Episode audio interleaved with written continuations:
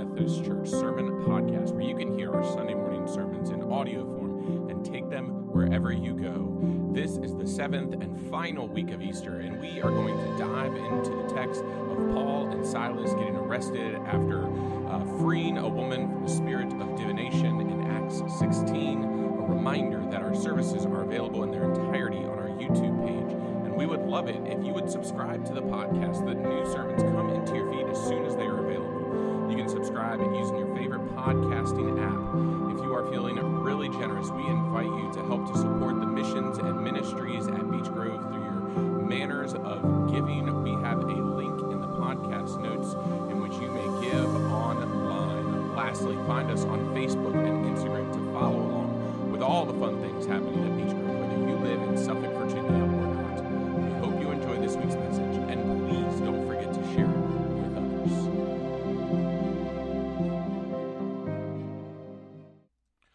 scripture lesson this morning comes from the book of Acts, chapter 16, verses 16 through 34.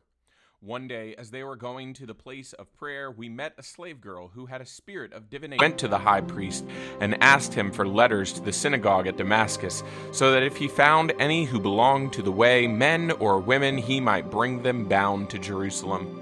Now, as he was going along and approaching Damascus, suddenly a light from heaven flashed around him. He fell to the ground and heard a voice saying to him, Saul, Saul, why do you persecute me?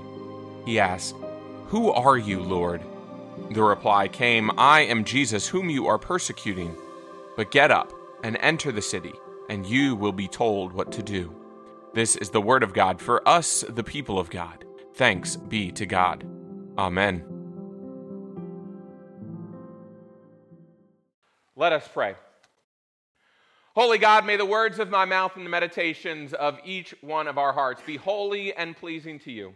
That through your word for us this day, we would continue on this journey, uncovering our witness and speaking to you and about you with others. In your son's name we pray. Amen. You know, our witness is probably one of the most important tools that we have in, in our faith tool belt. Our witness is, is our story. It is the way in which we personally experience God, the way in which we tell the story of the resurrection. And last week, uh, our lay leader, Bob Freiler, who read our scripture this morning, kicked us off on this series of talking about witness. That as we move from this story of the first Easter, of the resurrection of Christ, and we explore it in this season of Eastertide, the nature in which we too recognize and understand the story of our witness. Right, Bob reminded us last week, we are not direct observance of the resurrection. We were not there at the empty tomb. I know it it just it is what it is. And yet, we can still have a story of the resurrection in our own hearts, in our own spirits, a story of the resurrection that we are called to share with others gaining it through stories, through scripture, through tradition, through our own experience of what it means to observe the resurrection. This witness that lives on, not just through our faith journey, but through the faith journey of millions of people all around us who have gone before us in the witness of faith, have given us these stories. Last week we looked at this almost tenacious witness of the disciples. During this sermon, um, I tried to take the notes from the original manuscript that I wrote, um, but sometimes I think the Spirit comes to us in different ways. As we reflected last week in our discussion about open hearts, I talked about a shooting in Buffalo, New York, a racially motivated attack in which we lost, saw the loss of lives. And then coming again this Tuesday, closer and closer and closer to Jesus that give us a greater understanding of who He is, bringing us into this relationship with God. And so, if the last two weeks, that is Easter and then that second Sunday of Easter, that's right, we're still in this Easter season. It's kind of like Christmas, it doesn't end on one day. That's the fun thing. We get a lot of Easter. But if these first two weeks, the resurrection, and then our sermon last week were sort of introductions to this idea of witness. Today, we begin to build that witness. We begin to build an understanding of what it means to have a witness in our lives as we look at our next story here in the book of Acts. Right? We if you open your Bibles, if you open your Pew Bibles to Acts 9, you will see the title of this text, Saul's conversion. And yet I hesitate you from really considering it a conversion, but more as a change of direction in faith. You see, Paul was a faithful man, Paul believed in God. And yet, Paul, in connection with many who were a part of the Jewish tradition, felt like this sect, this group of people that had formed around this man named Jesus, were a threat to the faith. Right? What is happening to Saul is not as much a conversion, but a gaining of witness. Right? These early Christians, they were not Christians. That's not how they were defined. They were defined as followers of the way. Right? Coming from, from the book of John, where Jesus says, I am the way, the truth, and the life. And so they were followers of the way. They were this sect of Judaism that existed in this early biblical, early New Testament tradition. And so, for all intents and purposes, they were Jewish. And yet, they were changing the course of Judaism. They were changing the understanding of what it meant to be a Jew, and even to what it meant to be a human being. We have to turn on the news. See in our social media feeds, hear in our conversations with others, things that break our hearts. things that cause our hearts to be troubled. And the question becomes for us, church, what is our response? What do we say in the midst of these terrible, horrific tragedies? What can we do? Enter the sermon that I wrote. I write my sermons on Monday and Tuesday. I like to have them done early on in the week thinking boldly of myself, there's nothing in this world that will ever change a sermon. Friends, I've been a pastor for eight years. I cannot tell you how many times I've changed something in my sermon on a Saturday night.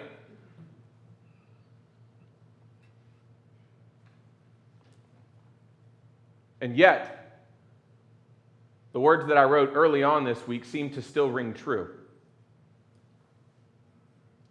Because I think about the witness of the resurrection we are called to offer as the church looks a lot like what happened to Paul and Silas here in the book of Acts today. You see, last week I reflected on that catchy slogan that the United Methodist Church offered up to us open hearts, open minds, open doors. This week I offer up to you the mission of the United Methodist Church the why that encapsulates our entire reason for being the church. For those of you who journeyed along in our visioning process, we heard about this why. We heard about this why because it's what fills us with passions to be able to live into the vision that God calls us to do, to begin to answer that question of how, to begin to look at the what's and the ministries that we offer.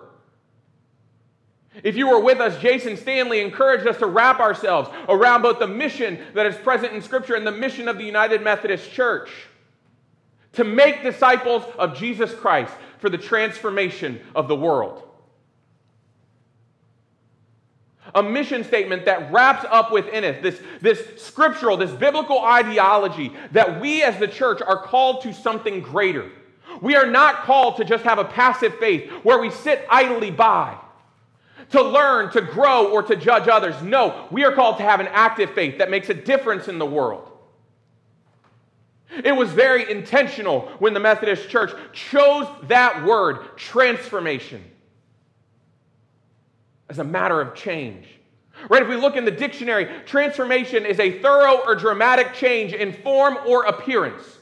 Right? If we are called to transform the world, we are called to do the very work that is present throughout Scripture. We are called to turn this creation, to make this creation, to make all that are present in creation, and to help in that kingdom building work that God is calling us to do. At every turn, in every point of our lives, we are seeking to transform, to make this world the kingdom that God has called it to be.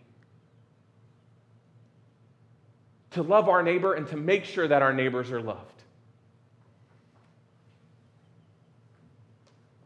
That is the inherent calling that we have in Scripture. And it's this bold proclamation that we see playing out right here in the second part of Acts 16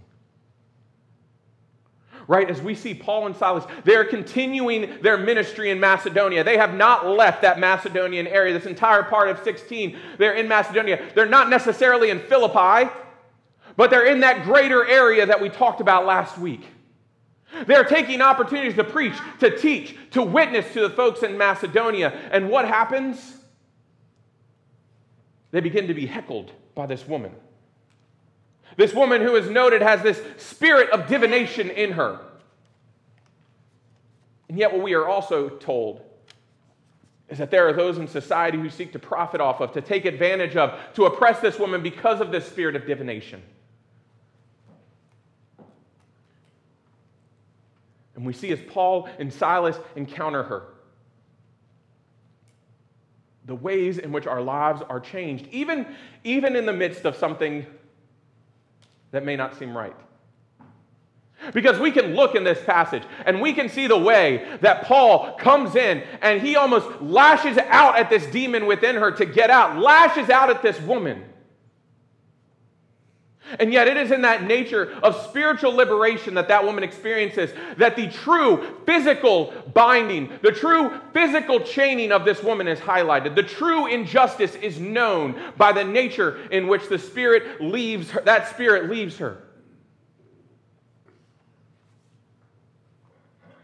And from that, we see Paul and Silas arrested, beaten, imprisoned.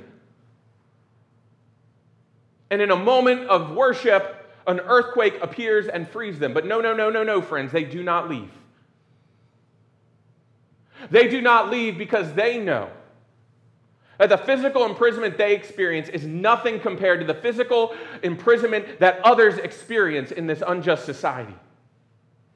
They know that their freedom comes in the midst of freedom and liberation of others. Friends, Paul and Silas are causing good trouble. They are causing good trouble because they see what is happening in the world. And they want to correct it, they want to make it right. They want grace and mercy and peace to abide across all persons. And we even see in the aftermath of our scripture lesson today, if you read on in verses 35 and through 39, not only do they offer a witness and testimony to the jailer who puts them in there, but when the magistrates even try to release them, they seek to witness to the magistrates. To know that they are not in there for no simple reason, but they know that as they continue to do God's work, that this will not be the end. And they will continue to help, to fight, and to witness for those who need it. I love that phrase, good trouble. I'm one who gets in trouble a lot.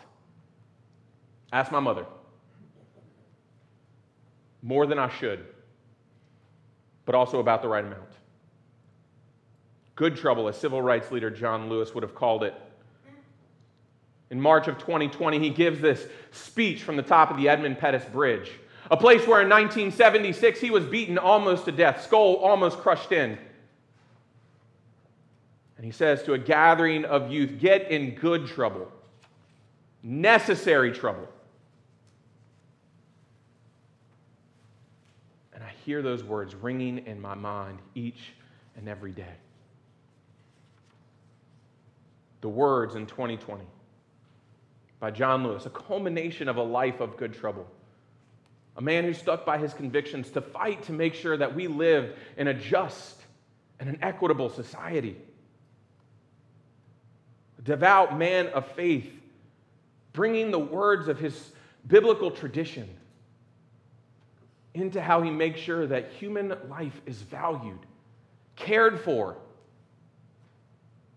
That we do not just throw lives away because we think that something else is more important. But that we look face to face. We see one another and we lift one another up. This is trouble that fights for freedom, fights for liberation, and leads to this transformational nature of God's kingdom. I love this quote because it highlights the nature in which we are called to be the church. We're called to cause good trouble. Why? Because we know that this place can be better. We know that we don't have to live in the world where innocent people can be gunned down just for going to school, just for being at a school. We know that people don't have to get gunned down just for being black, just for being gay, just for being anything else. We know that as a church, we can be better. We know that this can be a better place. We don't have to sit back and think that our faith is just going to magically make everything better. We know that just praying about a situation is not going to magically bring those kids back. It's not going to magically stop the violence. Friends, we have to do something. We have to cause good trouble. Because if we do not, then this is going to keep on happening. We are going to continue to see these things happen over and over and over again in our society. Unless we stand up and do the things that will help to stop them. Unless we be the bridge that helps to make others know that they are loved, that they are valued, that they are cared for, that the very nature of human life is worth anything and everything.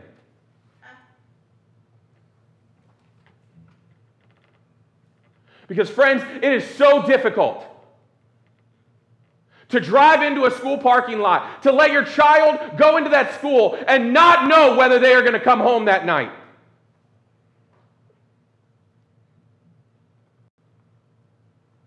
I didn't fully realize it until this time.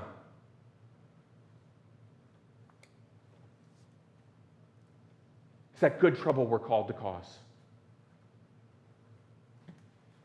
Trouble with justice, trouble that calls us to do the right thing, trouble that brings us into the nature in which God has called us to live.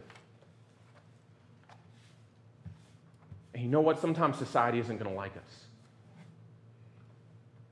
Sometimes society will throw us in jail.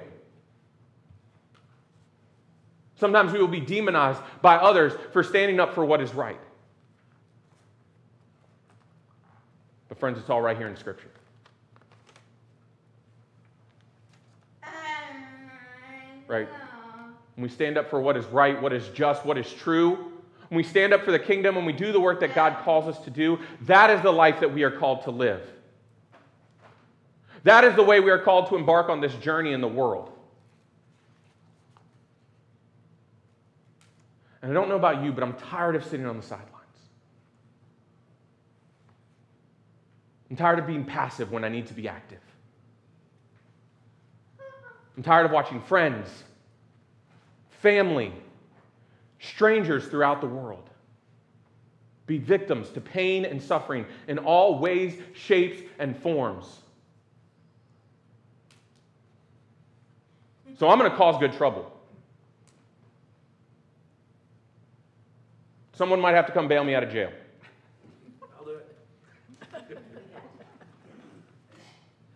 Because, friends, there's no other way to live our faith. There should be no other response. There should only be action to make sure that this is the best society, the best kingdom that God has intended it to be. Not just here in Suffolk, but all over the world. So, what's that good trouble that God's calling you towards? Amen all in God's creation. If I sit here and I ask, Who are you? Who are you? Who are you? Who are you? What is the nature of Jesus that lives inside you? What are the experiences? What is the witness that has defined your faith? And when we open ourselves up to that, we gain a greater understanding, a greater knowledge of faith. And it gives us that moment, just like Saul, to pause and hear the voice. Because without that, Paul probably would not have listened to Ananias. And I have this quote from, from Daryl Stevens that really invites us to consider that to bear witness is to unburden our neighbors from the agony of an untold story. Right? We're called to be present and attentive, to hear one another's story, and then to care for that story as if it were our own. The story of faith is one in which we acknowledge the witness of those around us. Acknowledge the hurt, acknowledge the pain, acknowledge the suffering,